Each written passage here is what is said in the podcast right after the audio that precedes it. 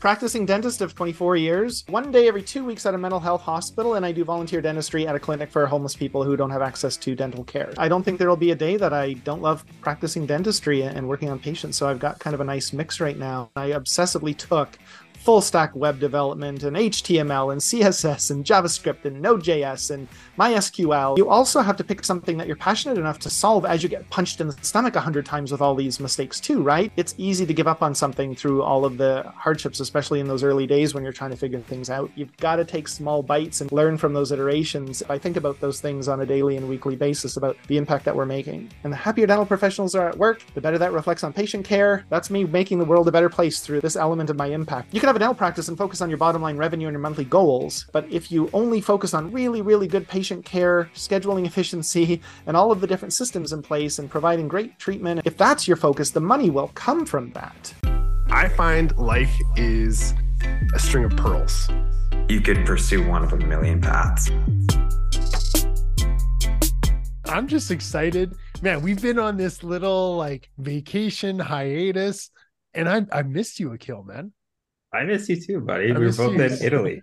We're, we were both in Italy. In I was in the north. He was in the south. Oh wow! I, I couldn't. I couldn't convince uh, Nicole to make the trip down to Amalfi Coast, no matter how much limoncello I could offer her.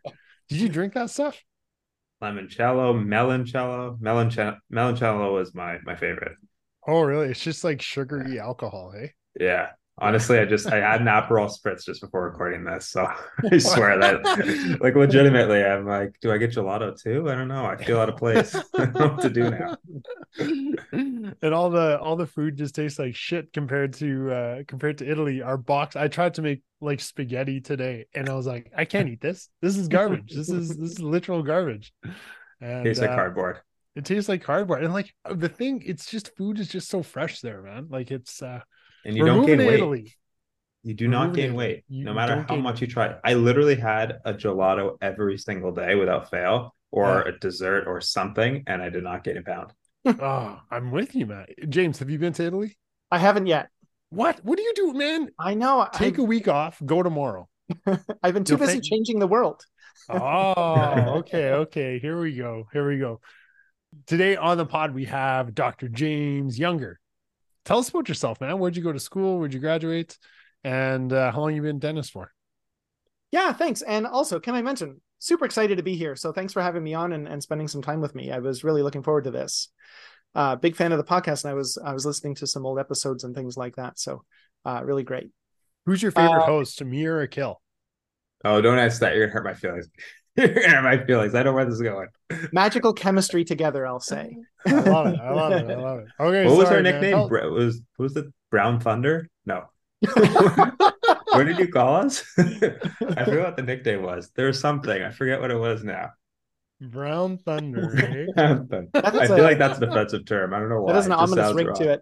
I don't think we're allowed to say that these days. So uh... yeah, that's kidding.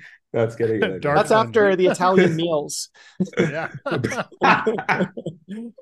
My first meal back. Yeah. My first yeah. processed meal back. Oh, God. James, what's your story, man? Before we get into trouble. Sure. Yeah. Uh, so practicing dentist of twenty-five years now, twenty-four years. Graduated in nineteen ninety-nine. U- you U still work every day? Uh, no, I practice uh, one day every two weeks at a mental health hospital, and I do volunteer dentistry at a clinic for homeless people who don't have access to dental care. So still wow. full all in. I've owned a dental practice that I started from scratch. I also had taken over back in twenty ten. I, I ran a very comprehensive uh, high-end aesthetic full mouth reconstruction clinic. Uh, I do implants, bone grafting, sinus lifts, uh, all the all the good stuff. And I love clinical dentistry. Since starting TempStars and as busy as that's gotten, I've had to step away from the actual ownership of running businesses uh, from a dental standpoint. But still, I, th- I don't think there will be a day that I don't love practicing dentistry and working on patients. So I've got kind of a nice mix right now. I'm still able to take care of people in need and treat people with uh, some mental health challenges and, and uh, people with uh, limited access to care. So that's a really good place to be and still kind of work on the com- on TempStars as well. Do they, uh, um, like, which organization do you volunteer with? Is it Filling the Gap? Yeah, Filling the Gap. That's right. Yeah, with Sanj, hey? Yeah, that's right. Yeah. Yeah, Amanda yeah. Morley started Sanj Mohanta. She's she's just uh, one of the stars of the pod. Uh, Honestly, Akil and I she, both both love her. Yeah, and off the pod, uh, she's absolutely amazing. she's a good pod. person off the pod too. Yeah, she's always giving. She's always looking for opportunities to help out and give back. one hundred percent.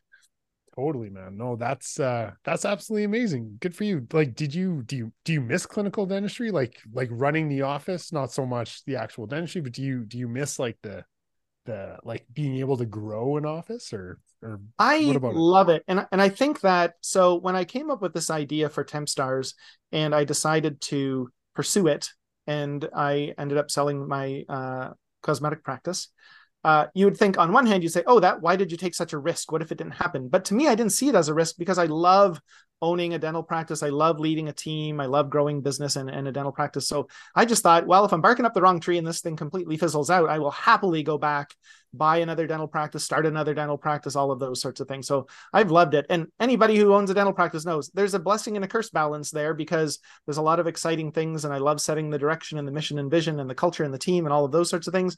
But it comes with it a lot of other uh, things that are challenges to handle and that sort of thing. So I miss a lot of it, but I even miss the challenges sometimes as well. So I had sometimes thought about getting back into owning a dental practice, but TempStars is keeping me so busy these days. I don't know if I'd be able to fit that in. So what exactly is TempStars? So back in twenty fifteen, and this is literally how it happened, Uh, I, for a series of a few weeks, it was not uncommon that at four o'clock in the morning, I was getting a text message from one of my dental hygienists who was sick or their family was sick or they couldn't come in. And four o'clock in the morning, text message, I can't come in, eight o'clock patients booked, and an immediate and visceral knot in my stomach, right? Because Uh, I, what do I do? Do I, who, nobody's at the office at this point. Who's calling patients? And this is back in twenty fifteen. We didn't have remote access to schedules or anything like that. So it was just a, this immediate knot in my stomach, super stressful. And I thought there has to be a way that I could use my phone to alert somebody who might be available that could come and take the shift. And, and it was a, just a very organic thought at the time. Uh, and Uh, so I just, I went to Staples, I bought some grid paper, I bought some pencils, and I just started drawing rectangular screens that looked like iPhones sort of, and drawing out buttons and things. And I thought, okay, well, if I needed somebody, I would say when I needed somebody, and I would post and I'd hit this button and it would alert people. And it was really funny because it's hard to imagine, but in twenty fifteen, there was no Uber around in, in Ontario. And so when I would tell people the idea, they'd say, is that like Uber? And I'd say, I don't know what Uber is. Uh, if you think, if you say it's like Uber, maybe it is, but I don't know what that is. Um, and so it was really neat because I was in the early, it was the early years of what would become the model of two-sided marketplace platforms. There's some that existed at the time, but it was very early in terms of kind of crystallizing those as concepts. And so, yeah, so launched it in twenty seventeen, uh, And if to make a, a short story long, I'll tell you a little bit uh, that maybe is helpful to anybody from an entrepreneurial standpoint. Um, the very first version that I drew with pencils, I took to a, an app developer in, in Utah, and I said, can you build this? And it was like I had drawn a house on a napkin with smoke coming out of the chimney, and I'd gone to a home builder and said, can you build my home? And they said, oh, yeah, we can. But what did I draw? What did I design here? I didn't know what I was doing. And so that first version took a year and a half, tens of thousands of dollars. And at the end of it, I threw it all in the garbage and didn't even tell anybody I had built an app because it was a mess. Uh... And but at the time, I realized it would have been tempting to blame the developers, but I at least had the insight to say, this is my pro- this is my fault. I didn't know what I, I don't know what I'm talking about. I don't know what I'm doing. And so as I was realizing this is going to be a disaster, I taught myself full stack web development, U I U X design, database architecture, uh, all of the things, rapid prototyping, all of the things I would need to communicate and build this thing, not on my own, but to have the right tools to communicate to somebody else so they could build it efficiently. And so, yeah, so that first version, I scrapped it. I found a full stack developer. I built my own working prototype exactly the way I'd wanted it done. And I designed the database architecture originally, and I gave it to a developer. And the second version that I actually launched took six weeks instead of eighteen months and garbage. So you learned how to make an app. Yeah. So would you read like, like, is there a YouTube video for this or like how the hell do you learn? Yeah, it was pretty extensive uh, train. Like I took a, it was all online courses. I didn't go to, uh, you know, an educational facility for this, but I just dug in and I obsessively took full stack web development and H T M L and C S S and JavaScript and Node J S and MySQL and going through all what? of the different. Yeah. You're a freaking well, genius, man. Well, I, so I've always really liked computers. So I enjoyed the process as well, but I never was delusional enough to think that I would actually build it myself, but I realized the gap and my problem was I didn't know how to envision and communicate properly with the person or people who could build it. Yeah. And I'll tell you, that has served me a million times over through this process, because now we, I have a very close working relationship with our developer. I, up until recently, I would build my own prototypes and spec out my own designs, and I would design the database if we were building out a new feature, and I would work with the coder that way. And it also helped me in the early days. I couldn't afford a full-time coder, and uh, I kept having to interview new coders on like five hours a week. And if you don't know what you're talking about with uh, developers and engineers and coders, it's a minefield, and they will very much pull the wool over your eyes about how long things take and how expensive they can be. And so for me to be able to vet out and interview and find good people, even just that in and of itself was super valuable for me to, to have spent the time to pick, pick up that skill. I, I, I'm honestly, man, I'm speechless. You're like the, the Steve Jobs of dentistry. I don't know. Yeah. Like it, that, it, that's it, wild, man. Like how, like that, Akil, could you imagine like cementing veneers one day and then at night I'm just going to pick up this like, you know, thousand page textbook and start learning how to code, and then like trying to practice dentistry, trying to run a practice. Like I, I have massive respect for you, James. I don't think I've ever heard of a dentist actually trying, like I've heard of so many dentists like coming up with app ideas and software, but like they always, they're hiring someone just like you did out of Utah. Right. And then exactly. It never tends to go the way that they want it to. It, yeah. And you know, it kind of goes back to early on one of my, and, and, but even before the app development, um, there's a really fundamental book that I had read probably thirty times called The E-Myth Revisited. And it has a lot of really core key business concepts in it. And one of them is the concept of delegating something versus abdicating something. And if you abdicate something, it means I don't know anything about this. I hope you can do a good job. And I won't really be able to judge if you do a good job or not, but I hope you know what you're doing. And so that's not a great way to do it, versus delegating where I know enough about this. I know what should be done. I know how to measure success in this. I don't quite have the skill set, so I'm going to properly delegate it to somebody that I can communicate and explain and judge success and evaluate the process and have an intelligent conversation about it. And so I've always, always, since really delving into those concepts, that's where I gravitate. There's nothing that I do that I don't know something about to communicate with the person who's doing it about, whether that all the way down to finance and bookkeeping and like everything. I, I'm not the expert at it, but I can have good conversations about it. And if I don't know anything about it and I'm getting somebody to do it, I'm a, I just learn it really fast. So James, I, this is this, like this point comes so key to me right now, because I used to be, I still am like the worst micromanager. I'm like, man, yeah. I got to do this. I got to do this. I got to order this sticker for this. Right. It's like, and I have a team of forty people that could do it for me. Right. But I feel like I'm like, if you want something done right, Nick, you do it yourself. Right. And that's yes. obviously the worst attitude. And then there was this book, I forgot what it was called, something, something lazy C E O. And it was oh, yeah, like okay. how to be a lazy C E O. And it essentially said, you have a team of people around you, and if they can do the job at seventy percent as good as you can do it, delegate it. Yeah, I agree. Is that, do, you, do you think seventy percent? I think that's pretty low. And that's like the micromanager in me is just like, man, right. seventy percent. Like that's, that's a fail, man. Like, come on, we're trying to run like the way we want it to. At what percentage would someone have to do a, as good of a job as you for you to delegate it?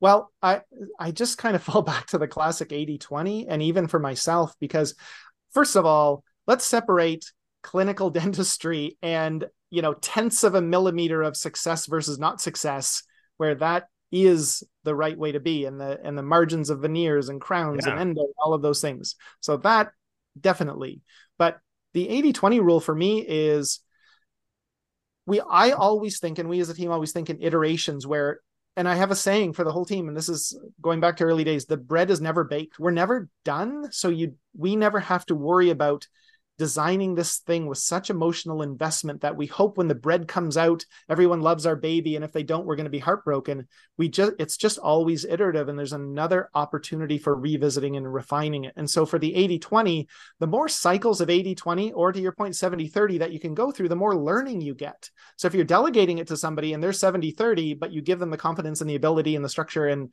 the vision of success for that, If and allow them to learn and iterate through that seventy thirty process, they will get up to that higher level of that you'd be happy with. But you also have to have the patience and the trust that people, I mean, my goodness, if I don't make ten mistakes a day, I'm not doing the right thing. So to have the patience with people that still are the right people and in the right seats, but to have that patience and support to allow them to make those mistakes and to say, this is kind of sixty. Uh, I know, let's revisit this. And, and this is what we could have done better. And maybe next time we're taking a swing at this thing, this will get us to the eighty percent sort of thing. But to me, it's just a constant process. So I'm never, aside from clinical dentistry, uh, the perfection is not the pursuit. It is, what are we trying to do right now? And what is the bar for what is going to us accomplish the thing we're doing now?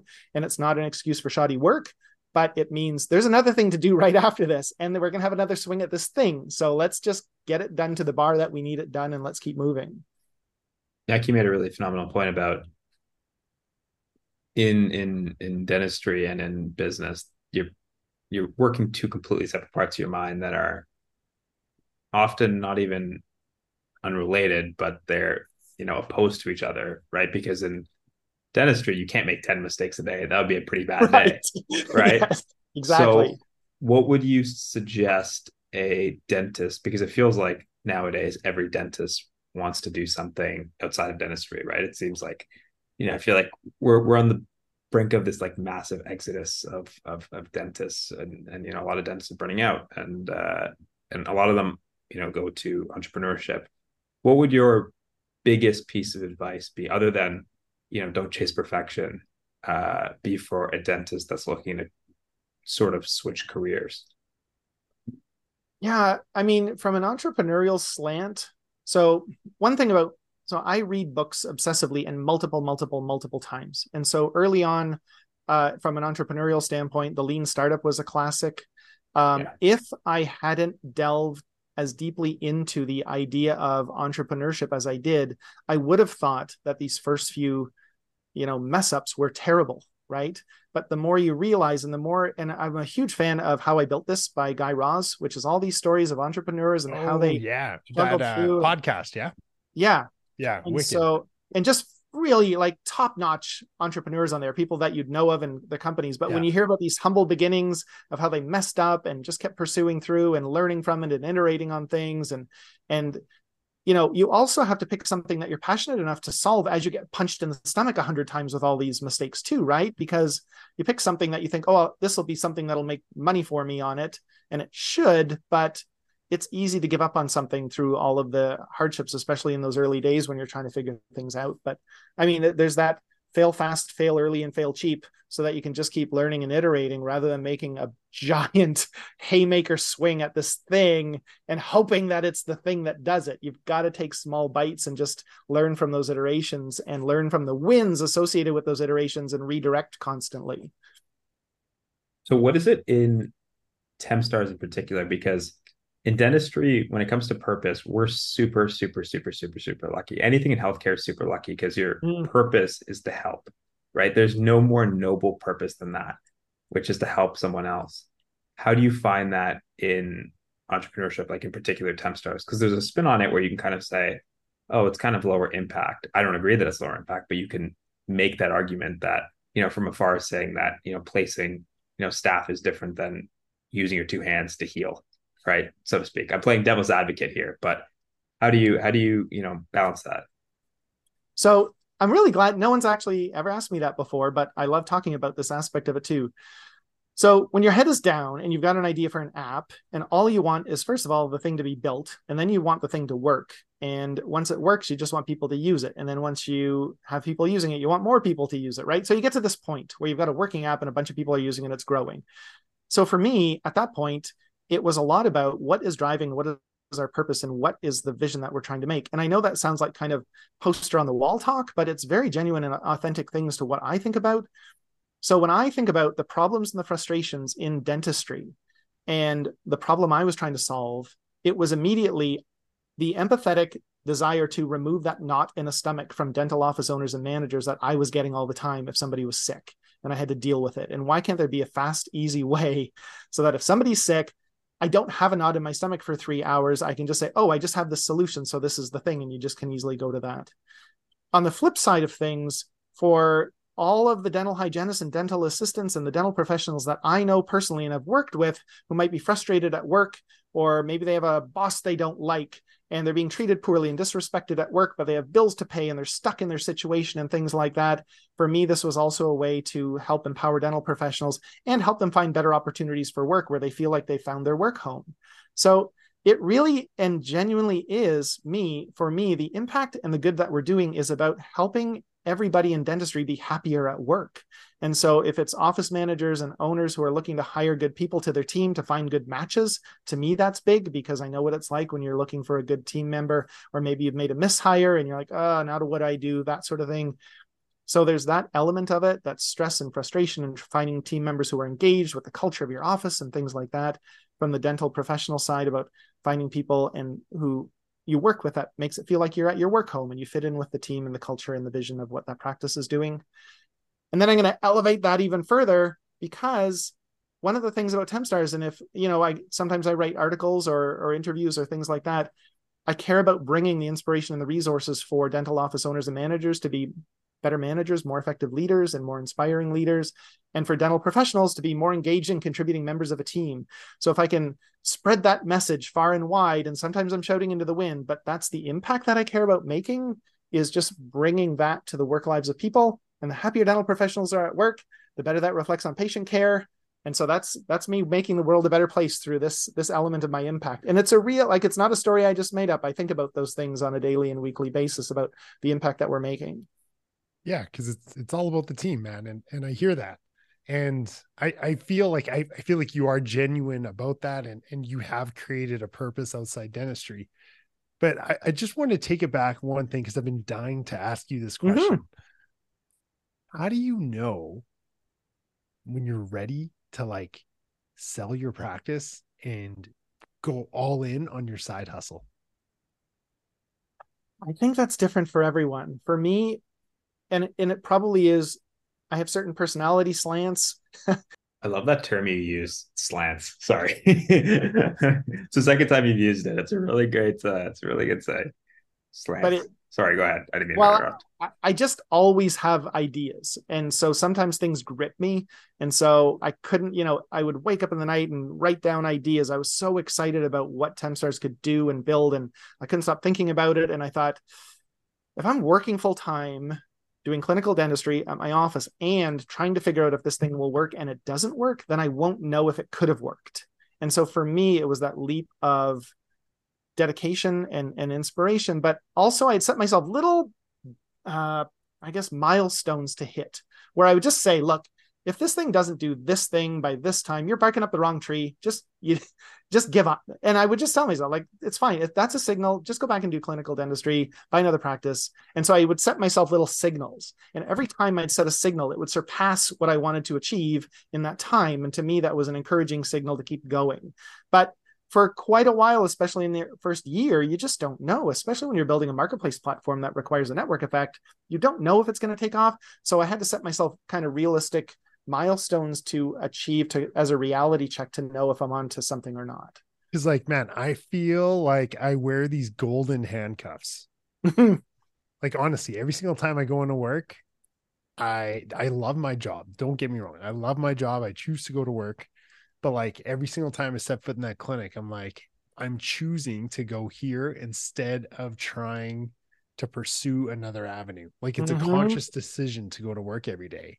And I feel as dentists, especially anyone in our profession, we got these handcuffs that say we make a great living. Mm-hmm. It's easy to go to work. It's easy to go to work. It's easy to, you know, rinse, repeat the next day. I think you have big cojones selling your practice and going all in, in an idea. And I commend you. I so commend you, because I wish I had that ability. There's even to make, I want to make another course, but I'm going to have to take, like, I did my last course during COVID. I had a year off. It was phenomenal. like, man, COVID was the best. I hate to say COVID was so great for me. Yeah. Um, because I had time, right? Now right. I have no time. And I'm, I'm, I'm going to have to say, you probably thought the same thing. Cause you got all, you could put your nose to the grind and develop something. No. Mm-hmm. Yeah. Yeah. So, I don't know, man. I, I, I have a hard time. I wish I, I wish I could just turn it off and go, but I just, how do you deal with that, man? Maybe there's two things that might be helpful. One was, I did actually go through a tiny bit of an identity crisis when I sold my practice, because when you run a big, busy practice and you're doing big, important things, everyone's asking all the questions and you're the guy that goes to, and then you're not doing that. And now you're just like, hum, you should see, I was literally working out of a scrapbook, right? And I was on the bus going to a co-working space to work on things and talk to other entrepreneurs who had these startup ideas. So it's a slight, definite shift and redefinition of what your identity is.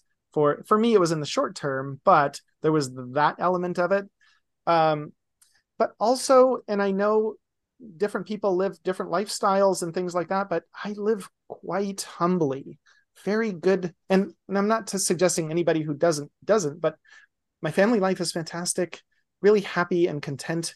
I don't have uh, necessarily an extravagant lifestyle. So that at the same time probably allowed me some cushion and tolerance for, you know, just like you said, you take off the golden handcuffs uh, a bit, and you know, TempStars made zero money in the first yeah. the first year, kind of thing, right? So, you know, maybe it, yeah, there's definitely a risk factor to it. But I knew that if something happened, I loved dentistry, good at running a dental practice. I did, ha- and as funny as it sounds, as a safety net, that was kind of my safety net that I knew that I could go back to. So, when you were in that process, who did you look to for um, guidance? Or, you know, you mentioned other entrepreneurs. Did you have a business coach? Did you have a mentor? Did you have a group of friends? Yeah. So luckily, um, and, and probably, I'm sure throughout North America, but there's, you know, kind of, uh, incubator hubs and technology startup communities. I've heard of this term incubator. What is that? Well, I guess the idea is if you have a bit of a startup idea or a prototype or some kind of minimal viable product that you have as an idea, you can apply to an incubator. And the incubator is kind of a community with mentors and coaches kind of baked into it that help you and drive you to push your idea to the next thing, with the expectation that the mentors have experience in that, but also have connections to Series A, you know, seed funding and all of those different things. So it's it's a community. Often you move there for incubators, but not always. And I know like Ryerson has a really effective one, but there's one near me in Oakville. Um, And it's called Haltech, and they're just fantastic there. It's free. You have to apply to it. But if your idea is, you know, worth its salt, get in. And it's coaching, mentorship, connections, networking. They do free seminars, all of these it's different free. things. Yeah. Like, are they like expecting to get a piece of your company, or like, why, like, what's, what's the, come on, nothing's free these days. Like, why, why would well, they do that? Some of them would. I'm sure definitely some incubators, they, you know, give us five percent of the company and you join our incubator, but yeah. there's a lot of really well government funded programs. And this is just a, a government innovation program really? that, that supports a lot of these innovation hubs. And, you know, they're, they're agencies. And of course they have reporting to the government to say, you know, we have this many entrepreneurs and they're at this stage. And of our group of entrepreneurs, they managed to raise four hundred million dollars in aggregate. So they have, you know, they have metrics to show and things like that for what they're accomplishing for the government, but fantastic, supportive, free, like very high level mentorship and guidance that I had through many processes, and and also mentorship in different fields. So if I was in an area of like, I need financial forecasting, like, oh, you got to talk to David. He's fantastic. He's an ex uh, public markets analyst. So he can help you with that. Or I need help with sales. Oh, you got to talk to this guy. He's the head of the sales department for this big Fortune five hundred company kind of thing. So So very, yeah, wow. nothing.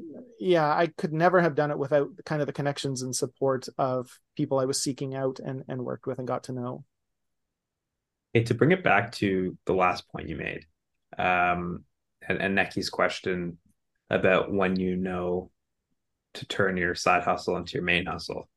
Um, do you find as an idea person, because I think I'm going to make this assumption and correct me if I'm wrong, I think all three of us are, are very much ideas people. Like we have ideas bouncing yes. around in our brain all day. Um, yeah.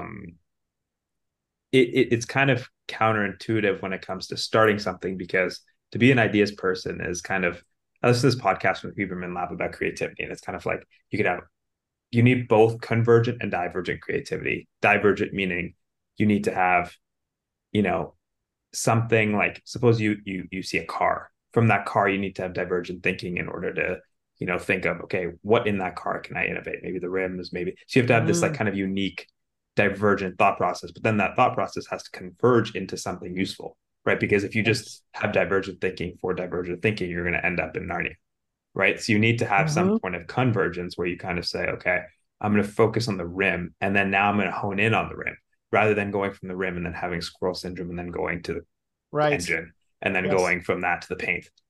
How did you flip your brain once you got to TempStars, because you have a million ideas? How did you know that was the one, not one of the other ideas? Yeah, that's a really good, hmm.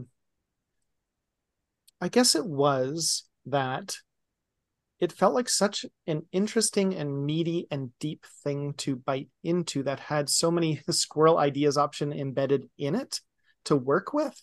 Now, that being said, I have ten, I D- ten ideas that have nothing to do with TempStars and nothing to do with dental temping and hiring. And of course, my brain thinks that ever I see somebody doing something or I see something, I think, oh, I have this great idea for that. But even right now within TempStars, there's so much room for innovation and ideas and being the uh, the leaders in the space from a technology standpoint, from a design standpoint, from a marketing standpoint. And all of those things I love. Each one of those hits a button in my brain about coming up with a new marketing campaign or marketing copy, or here's a different channel we could use, or, oh, and I still love doing prototypes. So we're working on a new sign-up flow. So I get to be creative about thinking some what kind of thinking about somebody working through our sign-up flow. So there's still ideas, but I guess they're now housed within a sphere of the TempStars world kind of thing. How many users do you guys have? We have, I think we work with about eighty-five hundred dental offices and like twenty thousand hygienists. eighty-five hundred? Yeah. What offices? They're all over. Yeah. Like all, all over North America or all over Canada? We're, yeah, we're in seven U S states as well. Um, oh my goodness. We, we just had a press release go out last week or the week before. We completed over five hundred thousand hours of dental temping shifts. Really? And the people who use our platform has earned, have earned over twenty-eight million dollars in temping income at this point. That's the convergent thinking. That's awesome. Yeah, that's wicked. That's so, so it's, cool. It's pretty big. Yeah. That's, Very that's humble. Amazing. Hey, I got a question for you from like a, like an entrepreneurial point of view, how do you not think about money? Like when you're, when you're starting out and you want to grow something, you start at zero and then you mm-hmm. go into the negatives big time. Yeah. Like, let's be honest, you go into the negatives yes. and then maybe you'll start making money. But then like, if you want to grow more, say you need a great marketing plan, like you just said, right? Mm-hmm. Or, and everything costs money. How do you decide whether to invest in a marketing plan or in anything versus grow your business? Like, at what point are you like, okay, now it's time to, now it's time to collect a reward, not just keep on investing in this thing? Yeah. And, and again, I think that's different for everyone, but I'll tell you in the early days of, of me and TempStars, I'll tell you what's, what made it happen was I just did everything. I didn't pay anybody to do. I did all of our marketing, all of our social. I, and I wasn't fantastic at it, but I'm a fast learner and, and did it well enough to get us grown and profitable. And then once we get profitable, we I start to think, well, where can I invest this amount of profit, this amount of profit? Okay, marketing is probably a big thing because that's taken up a lot of my time. And we just recently brought on a, a world-class product manager to help us with user experience design and things like that. But I guess that... to your point, I think of it sometimes like an apple orchard, right? Where if you eat all the apples on the first tree, you don't really get an orchard. And so in the, especially in the early days, the fewer a- apples you can eat and the more you can plant, the bigger your orchard gets. And then it multiplies and has an exponential effect that way. So I really do think in those terms, because I find it so rewarding to do what I'm doing and to focus on the things that are helping TempStars grow and to serve the people we're serving, I don't like the actual idea of a significant income and wealth and things like that. To me, isn't the focus. It may end up being the outcome of focusing all the right things. But, you know, it was just a few weeks ago, I was talking to somebody about a similar idea that you can have a dental practice and focus on your bottom line revenue and your monthly goals.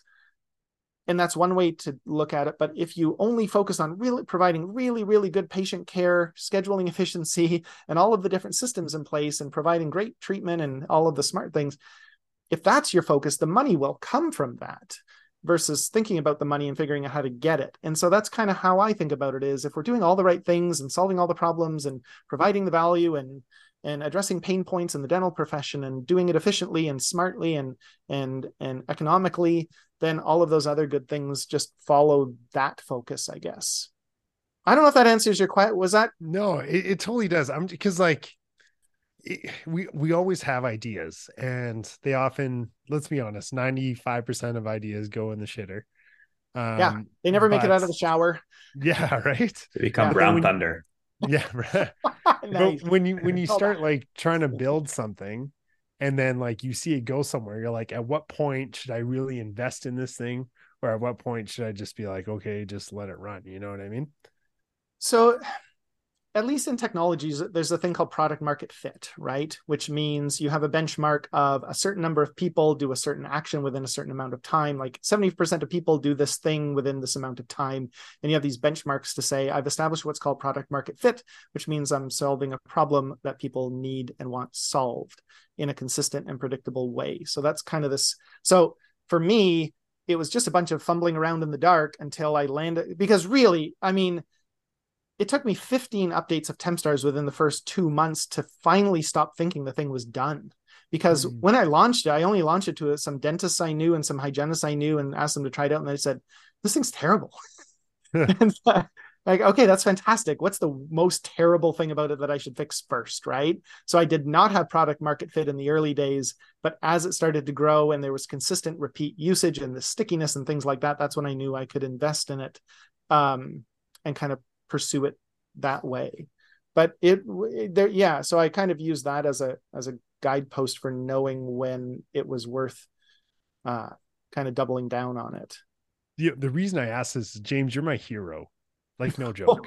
I know, I know I don't know you very well. Like I met you before, but like, you're my hero because you chased, you chased your, your side hustle and you, sh- you showed the rest of us dentists. Cause we all have ideas that like, if you really want it, go for it.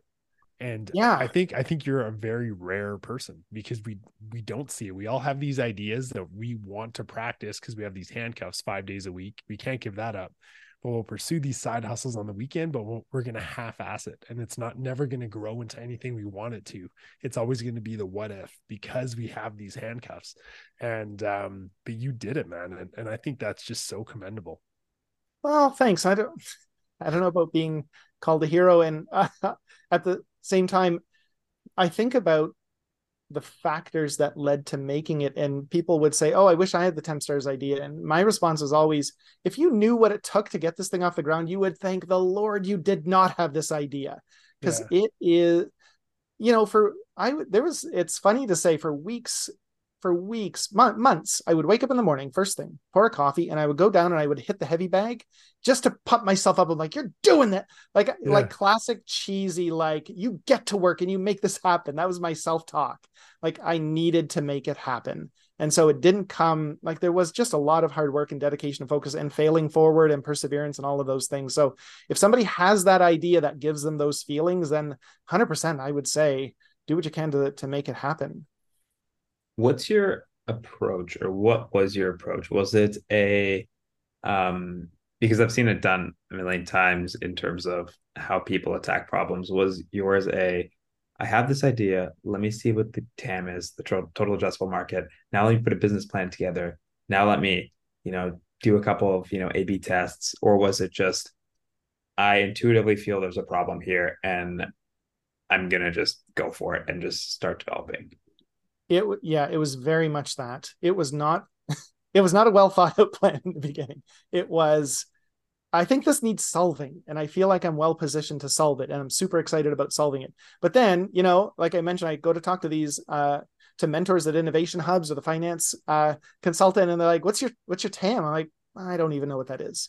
I'm like, "Well, how do you know? how do you know how big this thing's going to be?" I said, "I don't know. I mean, people are excited, and it's growing quickly." Like those are my answers early on. you have a business plan? No. There was, and I re- would read a book called The One-Page Business Plan. So I wrote The One-Page Business Plan and the one one-page marketing plan and things like that. So it was very much a learn as I go, fail forward, brush myself off and, and keep going. And, and, and now I know, I know most of those things. Uh, and, and I learn as I go, having worked with some pretty good and smart people to kind of bring me up to speed on all the things like that. So knowing what you know now, um, where would someone start? So we have an idea. Mm-hmm. Okay? We, we know of an incubator, right? But like at what, like what's, what's step one? How do you get idea off the ground? Well, so in retrospect, how I didn't do it, but probably is worth pursuing, is just crystallizing the idea and the problem it solves. And there's a classic, I don't know if it's actually two-pronged approach, but are you trying to invent, and is your idea a vitamin that will make people feel good? Or is it a painkiller that will solve a problem that is really, really bothering people?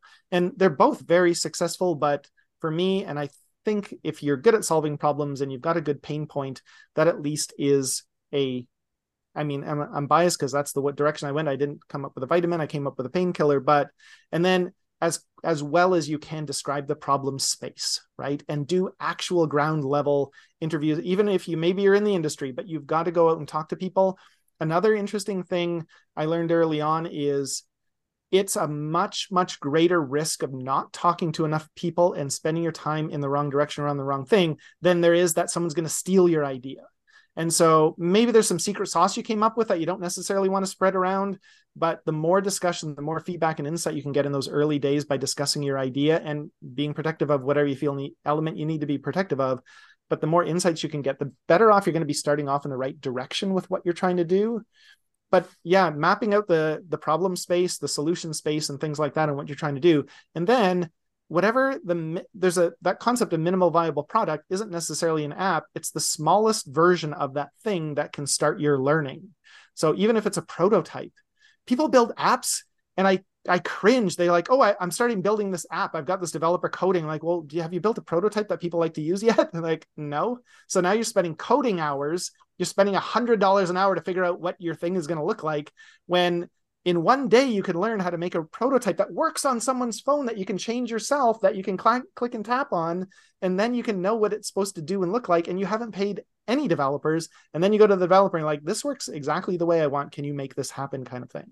So that's a, that is a big common problem, especially um, when I was talking to people early on in app development ideas. Don't spend money on on a developer or engineer figuring out your your solution. Build it in a prototype yourself first. That's the U X U I. Yeah, absolutely. Ah, uh, okay. So use Figma yeah. or one of those yeah, platforms. Eric, yeah. Whoa, Figma, whoa, whoa, whoa! Yeah. What are you guys talking about? What is that? James, you're the vet. I just I just have an account. Well. So I use Proto dot I O, but there are drag and drop prototyping software that is just as, if not easier to use than like Photoshop or Illustrator or Canva, where you're just dragging out, you drag a button here, you change the button color, and then you do, then you make a duplicate of that screen and you draw a little arrow between that button and that screen.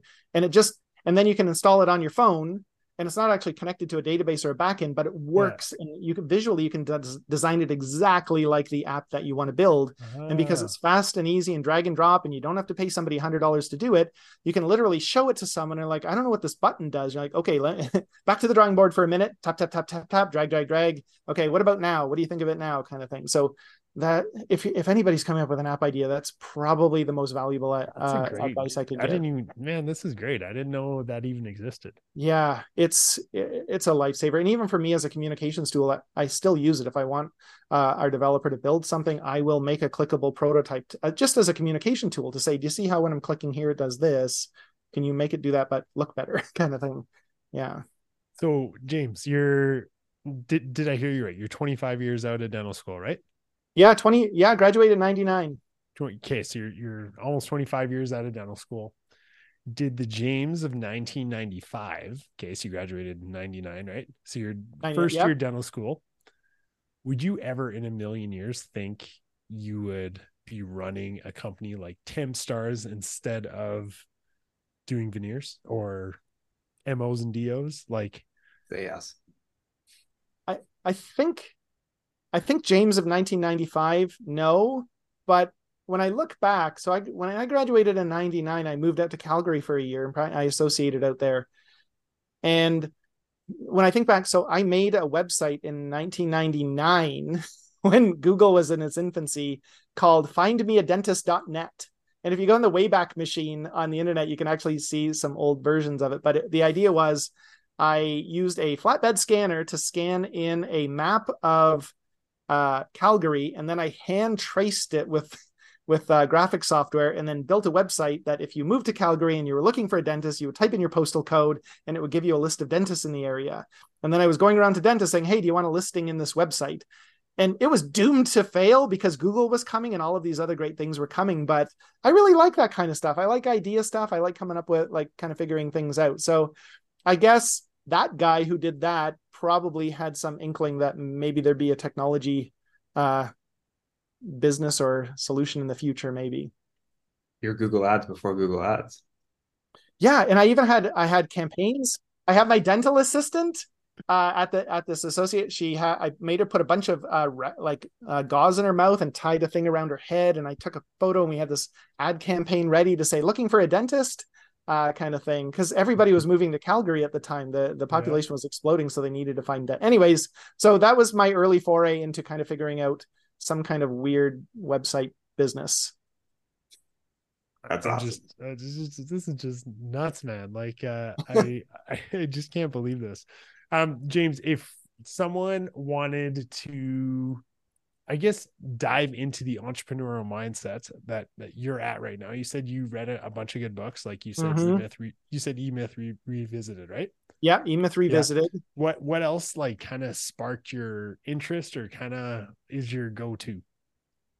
So some of the uh, E-Myth Revisited was big. The Lean Startup was big, um, and then so. And then it was just a lot of online courses I had taken and things like that, because luckily there's a lot of online resources.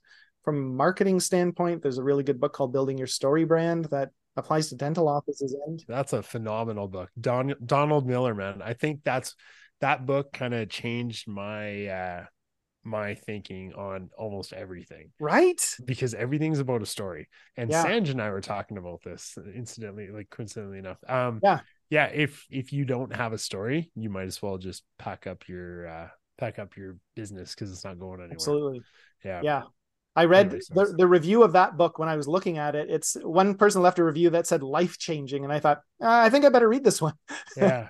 and and it was it, it, very eye-opening from a marketing, and and using that framework really helped us get off the ground with Facebook ads and, and things like that. So that was really influential. Yeah. Um, And then, yeah, I just read a ton of books about leadership, and, and now I'm reading, you know, books about go to market. And, and in the early days for me, it was all about platforms and two-sided marketplaces, which were in their infancy. So I had to read like research articles and math papers about platform dynamics and things like that. But for me now, now there's some decent books about platform, uh, two-sided marketplaces and things like that. Damn, man. That's, that's so cool. Now, James, I'm going to ask you one last question here. Sure. And I ask everyone this, who, okay. who I know has been in the business world. I want, tell me your biggest failure and, and why, like what, what happened? Yeah. Uh, it doesn't have to be about TempStars. Like, tell me, tell me about a, a big failure you had. Help, help make the people around you feel a little better. I'm trying to, how do I nail it down to one? Right? Because I, I just, I get to the point where you just, I just make so many mistakes and, and what you, what a person could consider failure, but it's just a part of me moving forward. So, okay, I'll just tell you one, just a funny one that uh, in the early days of TempStars, I was administering our own database, and there was no interface for, for me changing accounts or anything. So I had to go in and change the database, and I made a change to something, someone's account or something. And then all these emails come in, the platform's not. So anyways, I took down the entire system and, and crashed it by just going in and thinking that I could make some easy change. And then I'm like on the developer, ah, our system's crashed, our system's crashed. And he's like, what did you do? I said, I didn't do anything. I just, I just changed this thing. And he's like, yeah, you corrupted the whole, that change was linked to these seventeen other things that caused a whole corruption. So nobody can now log in because it checks for all of those things, including the thing you just changed. Oh, so shit. Many examples like that. There was two years ago, every Sunday, our, our system went down at two p.m. And so I would just every every Sunday at two p.m. we could fix it, but we had other things we needed to do. So every day at two p.m. I would on Sundays, I would go in and reboot the system to keep it going. Uh, yeah, so man. Anyways, just little little things like that, that if if you really care about what you're doing, you just see it as part of the moving. Success in progress is what I like to say. Yeah. Success in progress. Put that on a t-shirt next to Brown Thunder. Cool, man. Well, thanks so much for coming on the podcast. It was so uh it's so inspirational and refreshing to hear a story from someone who uh who, like Nikki said, followed their dreams and uh and actually made it work. So uh kudos to you, my friend, and uh and thanks for coming on. Honestly, guys, thanks for having me. This has been a pleasure. I love I love chatting with you guys, and great energy and positivity. And yeah, it's been really great. So thank you. And getting it's been good getting to know you too. I just love this guy, Akil. He's such a good dude. You just got a heart of gold. I feel like you have like the I Q of, like, I don't even know what a genius I Q is, but I feel like you have an extremely high I Q, and it's, it's, it's, it, you're very humble about it, but I can yeah. just tell there's something back there. It's like, it's, it's, it's, you're, you're, uh, you're a grower, not a shower. So well, we'll leave, we'll leave the audience with that. All right, everyone, have a good, uh, have a good rest of your week. All right, see you later, everyone. Thanks, everyone.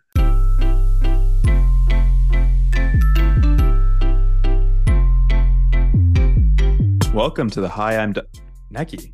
Is that What's a sweater? Man? Yeah, dude. Dude, it's the Hi I'm Doctor sweater. Oh, dude, I see you got yours on too. Looking sharp, bro. Dude, where'd you get yours from?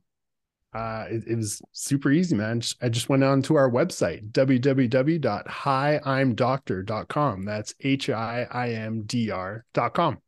We have a website. We must be raking in cash from swelling, selling these sweaters.